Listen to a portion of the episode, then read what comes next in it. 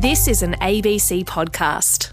So, a new drug's doing the rounds, and it's got scientists worried. It's kind of like ketamine, and people buying it think that's what it is. But what exactly is CanKet? G'day, Dave Marchese with you for the Hack Podcast. In a bit, we're going to ask the experts who've discovered this mystery drug in Canberra. Also, coming up, get ready, we're diving into your memories. What do memories tell us about ourselves? And are they actually as accurate as we think they are? First, though, hack. If you only had yourself for company for six days, apart from people occasionally popping in and giving you men, I feel like anyone would be making up pretend voices in their head to talk to at that point. on Triple J. You know, mental illness is something so many Australians deal with every day, whether it's you or someone close to you. And hopefully, there's help around. It's something you're able to manage. But for some, mental illness can be debilitating and they need life saving support at hospitals or other facilities. And when things get really bad, restrictive interventions are sometimes used to keep staff and patients safe. But it's controversial. Some reckon the use of seclusion and restraint is overused, especially in regional Australia. And some experts are calling for these practices to be phased out altogether. Our Tassie reporter April McLennan has more. And just a heads up, this story does contain, contain sorry, some distressing stuff. So if you might be affected, a good idea to tune out for a few minutes. I was yelling for help because I thought I was being possessed. I had a lot, of um, hallucinations, and the yelling was being perceived as um, being aggressive when it was me calling out for help and need and wanting help from them. And I wasn't moving from the bed. I wasn't trying to run. I was wanting to cooperate with them. I want you to meet Aon Walker. They're talking about when they were restrained in hospital earlier this year. So, restraints when a person is restricted by physical or mechanical means. Mechanical restraint is done with devices like belts, harnesses, sheets, and straps, while physical restraint is when a healthcare worker uses a hands on approach to stop someone from moving. Yeah, I was freaking out thinking that like I must be getting restrained because I'm getting possessed by demons. Like I was convinced that like, oh, that's definitely happened because I'm being restrained. Why else would I be restrained unless I was not being me? Aon was first diagnosed with mental illness when they were just 12 years old. Over the years, their mental health's rolled in waves, very much up and down. In this moment, Aon says they didn't try and move from the bed, they didn't try and run, and they were wanting to cooperate with hospital staff. There were these big Velcro straps across both my arms and my legs, my torso as well, and had like five big like strong people and because it's during these times they're wearing masks and have these blue gloves and it, they look pretty intimidating like that. Five people picked me up and dragged me to the other bed. Aon says they were then injected with a medication, but hospital staff didn't tell them what the injection was or why they were being restrained. Over the past decade, the number of seclusion and mechanical restraint events has fallen in specialised acute public hospital mental health services, while the use of physical restraint has remained about the same. According to the Australian Institute of Health and Welfare, during the 2020 21 period, there were 12,371 seclusion events and 19,690 occurrences of physical restraint with outer regional and remote areas having the highest rate of seclusion and physical restraint in the country. However, some numbers can spike because of a small number of patients having a higher rate of seclusion and restraint events. Staff don't go into mental health nursing, for example, because they want to restrain people. They go because they want to help them. That's Craig Wallace. He's the CEO of the Victorian Mental Illness Awareness Council. Craig says there's a workforce shortage across the mental health care system, and rural and regional areas have an extra tough time attracting and retaining staff. It may mean that people um, who are um, in distress and seeking support aren't getting um, help within a hospital setting as quickly as they would like or as much as they would like. This can lead to further deterioration um, in their, their health. Um, which may lead to the instances where staff feel that it's necessary to use those restrictive practices. In fact, someone who knows about this firsthand is Nick Housen. He's a nurse in Western Sydney and he's been working in the mental health space for about seven years. Nick agrees they need more staff in hospitals. Patients in these mental health care settings are not like a patient that you'd have in a medical or surgical ward where you go in and you have a brief chat to them and see what's going on with them. Quite often, we're with people for half an hour to an hour at a time. And when you're juggling half an hour to an hour for six people, time becomes really tight and quite often gets away from you. In each state and territory around the country, there's different mental health related legislation that outlines when restrictive practices can be used. These may include assessments and authorisation by a psychologist or senior nurse, but in some jurisdictions, a nurse can use these interventions without other approvals or assessments if they think the person may harm themselves or others. Nick says it's a last resort. I don't mean self harm or suicide. I mean risk to themselves in the sense that if they hurt somebody and they end up in jail or they end up charged with assault or, or something like that, that's that's the risk we're trying to mitigate. It's it's easier and better for the individual if they spend a brief couple of hours in a seclusion room in a mental health facility with medication and support and observation on site than seriously injure somebody and end up in jail. Craig is really concerned by any use of restrictive intervention. He thinks it should be eliminated as quickly as possible. So that we can have a mental health system where service users don't feel um, punished for going through a really hard time in their life. But Nick says, as a nurse in this sector, he doesn't think they can remove these interventions while they're still needed. Overall, that rate, however, is still down on what it was five, six, seven years ago, which is fantastic to see. In my, my life of being a nurse, I've seen seclusion go from a regular occurrence to a quite an irregular occurrence in wards, which has been a fantastic change. But occasionally we do still need to use it, unfortunately. Hack on Triple J.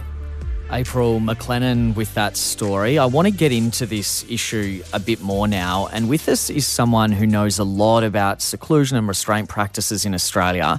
Simon Katterl is a mental health and human rights advocate and he's with us. Hey, Simon, thanks for joining us on Hack.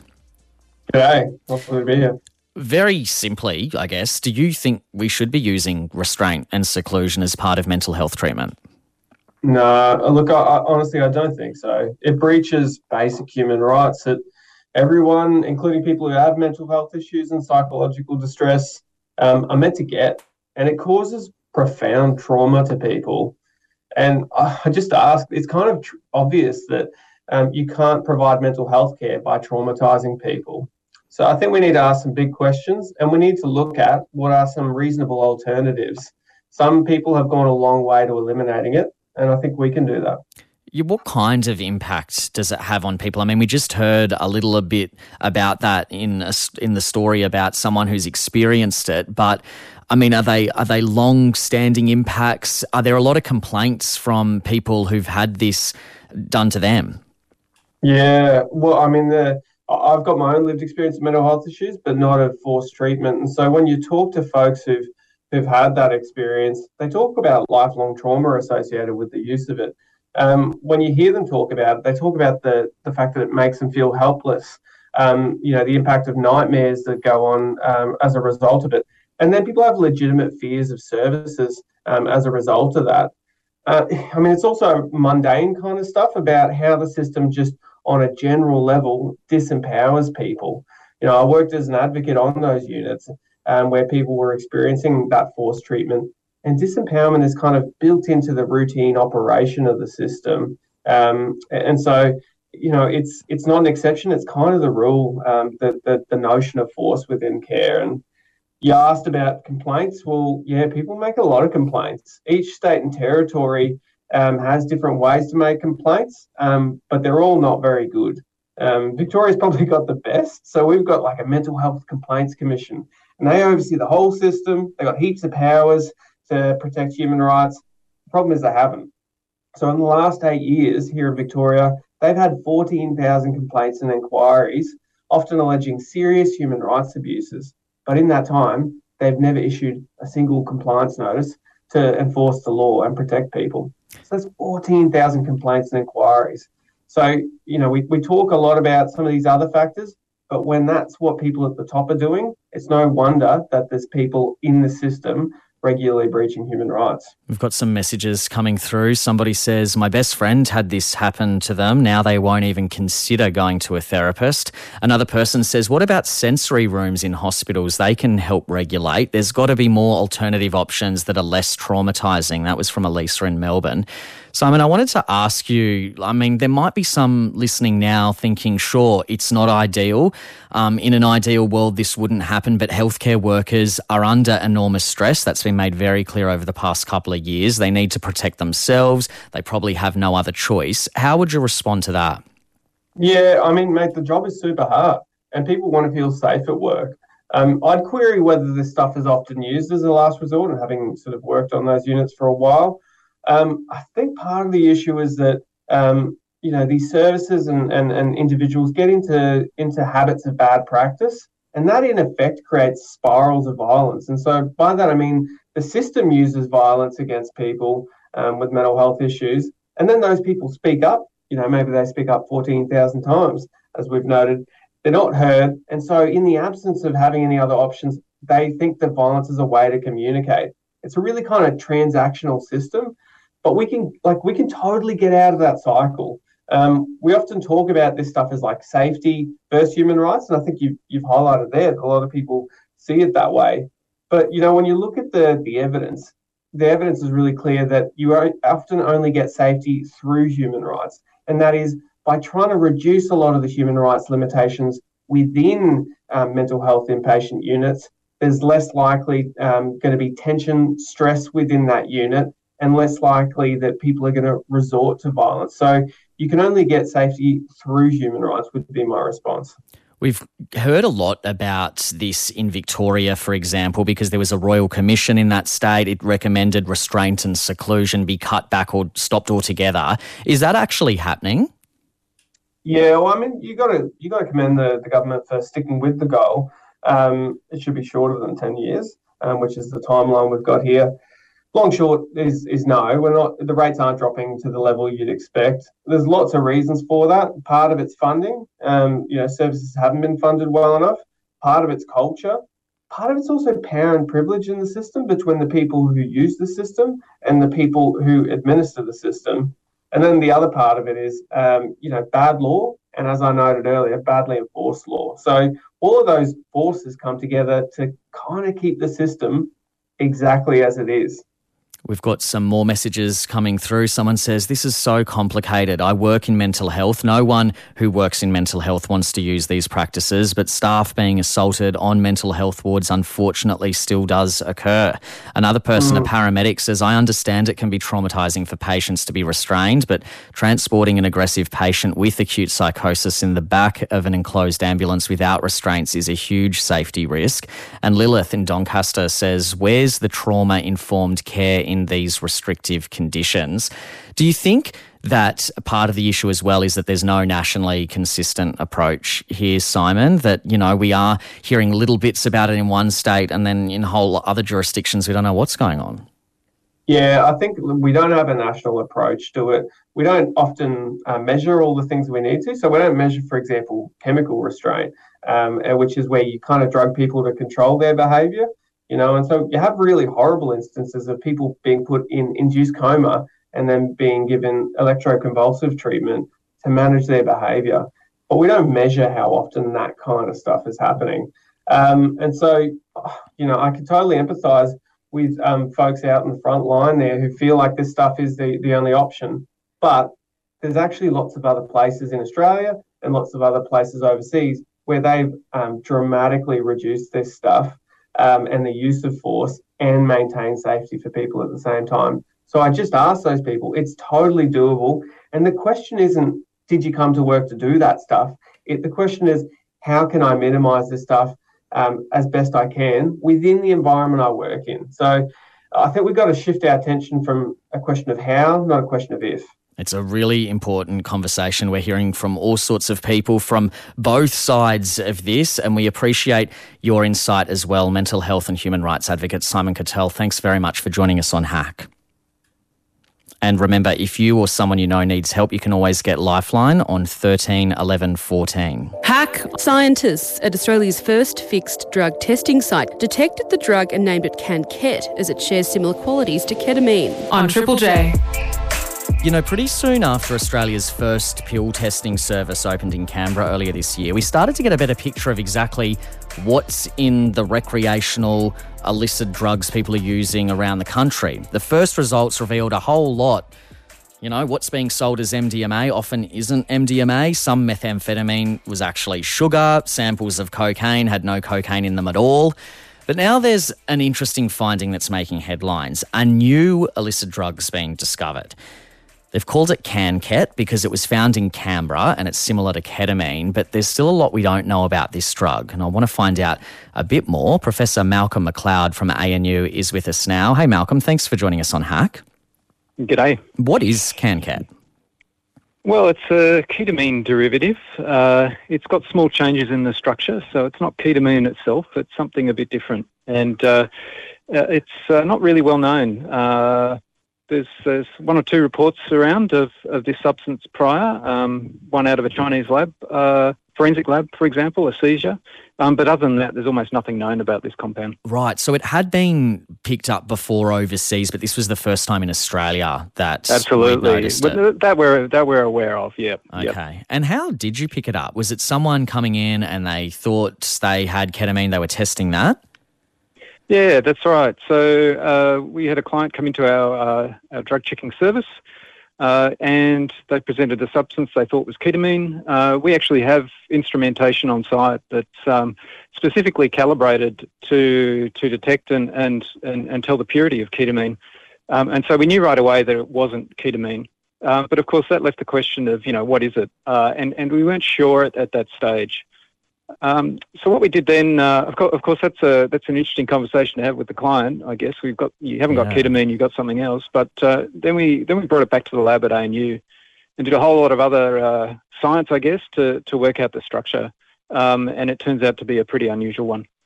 So if it's similar to ketamine, is it safe to assume? I mean, it's probably safe to assume nothing, but will the effects be the same? The long term effects, the short term effects?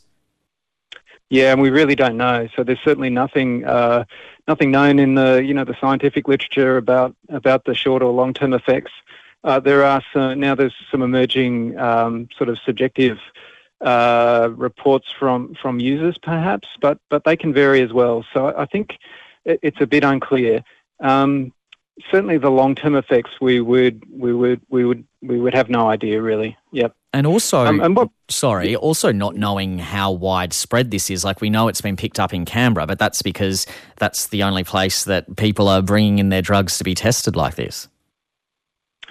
That's right. I mean, uh, you know, there are other there are other methods to un- uncover the identity of drugs through, um, you know, police seizures and things of that nature. But typically, that information um, doesn't get back to the the, the population as, as quickly, perhaps. Um, so yeah, I think I think the the drug checking service at um, Canberra has done a good job of uh, identifying this. Um, you're right; it could be in other jurisdictions, and we, we just don't know. So um, it's it's one to be mindful of. Yep. What should people do if they think they've got something that isn't what they thought it was? Well, uh, if you're in the Canberra region, you should come in and get it checked out. Uh, so, so we're at One Moore Street in, in Canberra, the centre of Canberra. Um, we're open 10 till 10 till uh, one on Thursdays and, and six to nine on Friday evenings. So just come along. Of course, a lot of people who are listening won't be uh, in Canberra. So, I mean, there are there are other ways to get some information about um, about about drugs. Um, there are plenty of organisations around the country that might not do drug checking, um, but can certainly provide advice uh, about about using drugs and staying safe. You know, I'm thinking thinking like organisations like DanceWize in in Victoria and so on. Um, so there are some avenues to get a bit more information. Um, uh, so I'd encourage I'd encourage people to to to, to reach out wherever uh, possible. And Malcolm, you've been looking at all these results coming through. What are they telling us about the quality of drugs in Australia? Like, are they painting a very different picture than uh, what experts had expected, or is it, you know, pretty much as they had expected? Oh, look, that's a that's a bit hard hard to to answer. I, I, I suspect I suspect the the the the, the high variability that we're that we're seeing um, in, in, in in in drugs is is probably well known um, in many circles. Um, but but where that information is, is not getting is, is to the people who use drugs. So um, you know, drug checking is, is a way that we can we can we can access um, those people and, and hopefully keep them a bit safer. And many people are surrendering their drugs. Like they come in, they find you know maybe it's not what they had thought it was, and they're disposing of them. They're leaving them there. Yeah, that happens on occasion. Um, certainly, we've had a fair, fair disposal rate. Um, not always. I mean, some, some people who find something unexpected uh, might might take it away, and I guess in that instance we don't really know um, the, what, what what happens in, in that case. So um, there is an evaluation of the of the drug checking service going on, and, and in that process there are some surveys and so on, and maybe some later questionnaires. So we might get a bit more information down the track about what people did after after their testing results. Um, but yeah, we get a fair few disposals. Um, especially when things are, are, are not expected, um, but it's not uniform. All right, Professor Malcolm McLeod from ANU, really appreciate your time. Thanks for joining us on Hack. No worries. See ya. And we've got some messages coming through. Someone says, Is this another case of people creating synthetic drugs to get around legal definitions? Another person says, My mate was telling me everyone was on this new drug in a pub at Corumba. Hack. I don't want to get too technical, but these are called core memories. it's a core memory. On Triple J. Are there moments in your life that are just so burned into your brain? Like that movie, Inside Out, core memories they were talking about, recollections from your childhood that are so clear, it's like they just happened to you. It's been a big trend on TikTok for a while, the core memory hashtag blowing up as people share their most memorable moments. What's one of your core memories? I'm interested to know. Like mine's obviously my first bowl of pasta, sitting there as a little Italiano baby saying ciao mamma and things like that. But I'm wondering what yours is. Maybe you've got something, especially if it's really weird like that. That isn't a real core memory. I made it up. But let me know. 0439 757 555. I wanted to know are core memories actually a thing? Are these very specific memories? Do we only have a limited supply of them, like some people say? And do they tell us much about ourselves? Well, someone who knows is Professor Penny Van Bergen from the University of Wollongong. She's been looking into this and she's with us now. Penny, thanks for coming on Hack. Thank you for having me. There's been a heap of chat about core memories on TikTok this year, over the past little while. What is a core memory? So, the idea of a core memory, at least on TikTok, is that these are these really important, salient memories that sort of tell you something about yourselves. Um, and, you know, if you're going back to the movie Inside Out, they're, they're supposed to be connected to your personality. Um, there's this thought that maybe you've only got about five of them. Um, and so, you know, they, they have to be the ones that count. Um, and they've often got this really strong nostalgic element as well. Um, so, that's kind of how they're framed. But we know from the memory science that that's not exactly how our memories work. Okay. So, and do we have like a limited number of them or something like that? No. So, that's one of the myths that we can talk about. So, we, you know, we do have memories that are more important and more salient um, to us than other memories, but we can have any number of those. And if you know, if you wrote a list right now, you'd be able to think of you know at least twenty that are sort of really important to you. Um, so that idea that there's just five and, and, that you know you can replace one with another, um, that tends to be a myth. So you've been doing a lot of research into this, you know, whether core memories actually exist. What other things did you find? So we know that um, that you're not limited in the number. We know that we've got a big long-term um, memory. We can fit a number in. Uh, we also know that our earliest memories are not always the ones that will become most important to us. Uh, so we often have this sense that you know it's those first memories that kind of drive who we are and that are most central to ourselves. Um, but we tend to have not the best memory for our childhoods, even though we you know we we think back with nostalgia. We actually tend to have much better memory for the things that happen um, kind of around the end of adolescence, the early twenties. This uh, and it's called this reminiscence bump. So we get this real kind of um, grouping together of important memories around that age. Um, often the memories from childhood are relatively mundane and they don't tend to sort of, you know, to tell us as much about ourselves as we think they do. That's interesting. So there are like periods of your life that you're more likely to remember. That's that's interesting stuff. We're getting some people messaging in about their core memories and questions as well. Someone says, "Do core memories tend to be traumatic or highly emotional?" Is that something that you know you looked into, Penny? So we know that there are, uh, you know, if you have a highly emotional memory, it's usually more easy to remember, and that's notwithstanding that you know some funny things go on with, with trauma, which is sort of a little bit, um, you know, I guess different to other types of emotional memories. Um, but if we're talking about just emotion, emotion always helps us to remember. You know, that's why we remember things. Any emotional event is kind of, you know, something that we'll run and tell somebody about at the end of the day. So emotion and memory are really closely tied together. Um, so, you know, when we're talking about those events that are important to us, uh, you know, the time that you scored a kind of a home run, uh, that, that kind of thing, there's probably an emotional attachment to those memories as well. And we probably think of those, you know, there's high emotion at the time and there's probably emotion when we think back on them as well. Some messages coming through. Someone else says, says, Sounds like you're choosing your stats. Pick five core memories for your character to determine your story. Someone else, Dean in your minor, says, Video store smell when I was a kid, popcorn, film tape, polyester. It's a bit of an old uh, core memory happening there. Another person says, first memory in hospital, the age of three. Whenever I visit the Women and Children's Hospital in Adelaide, I get a flashback of the kids' playground. It is weird, the stuff that just sticks with you. I'm talking with Professor Penny Van Bergen from the University of Wollongong about memories, core memories, all that sort of stuff. Penny, how accurate um, memories generally. Like some of them, if you close your eyes, it feels like you're watching a movie. Is that detail real or is it our mind playing tricks on us? That's our minds playing tricks on us. Oh, so no. we do, and it's also impossible to tell in most cases. You know, so some memory studies will set up particular events. Um, even for children, you can have a staged event where you know exactly what has happened and you can test their memory and see sort of how accurate it is. But for most things, we're never going to know if we're actually right or not. You know, the events pass, and sometimes we have very different memories to somebody else, and we're both convinced that we're right. Um, but you know what happens in, I guess, cognitive terms, what our brain is doing is when we encode the memory, when we put it into our brain, we're we're taking parts of it. So we're thinking about the gist of it, and we're kind of maybe capturing some of the really important details.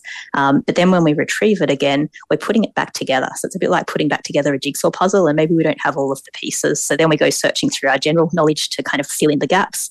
And every time we remember it, we sort of go back through that reconstructive process. So there's always potential to work in error, and there's always potential to piece it back together a little bit differently to the way that we had in the first place. Interesting. Someone on the text line says, I feel like after falling off skateboards and bikes so much as a kid, I don't actually remember much from being a kid. Someone else says, I remember my sister being born when I was two years old, being taken to my neighbour's house while parents went to hospital.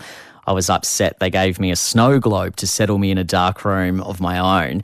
Are there people that tend to remember better than others? Like we know that there are conditions that can hit you later on in life that affect memory, but just generally with young people, are there some who do remember better, or maybe there's things that you can do to increase the memory capacity? I don't know.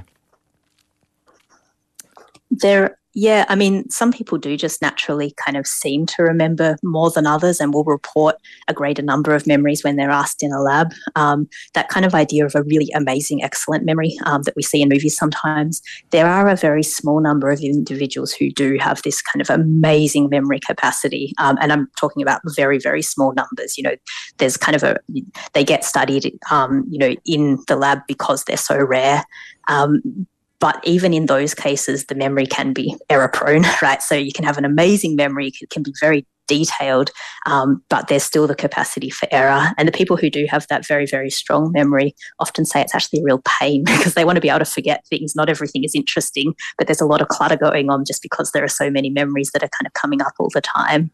Um, so yeah, so that very rarely. I mean, in terms of um, becoming a better rememberer, though, we know mm. that the more the effortful the encoding. So the more effort you go to when you're thinking about a particular memory, um, and some of the ways you can do that are by practicing it, by you know actually um, you doing some effort as opposed to just kind of um, having somebody else ask you a question. You actually have to do some effort in order to same as when you're studying for an exam. Really, yeah. the more effortful it is, the better you're likely to remember that particular thing. Interesting. It's so so fascinating. You've written a bunch about this. You can find it online on the conversation. Professor Penny Van Bergen from the University of Wollongong. Thanks so much for joining us on Hack. Hack on Triple J. Big thanks again to all of our guests, everyone who contributed to the podcast, and the hardworking Hack crew as well. That's all for the Hack podcast for now. I'll catch you next time.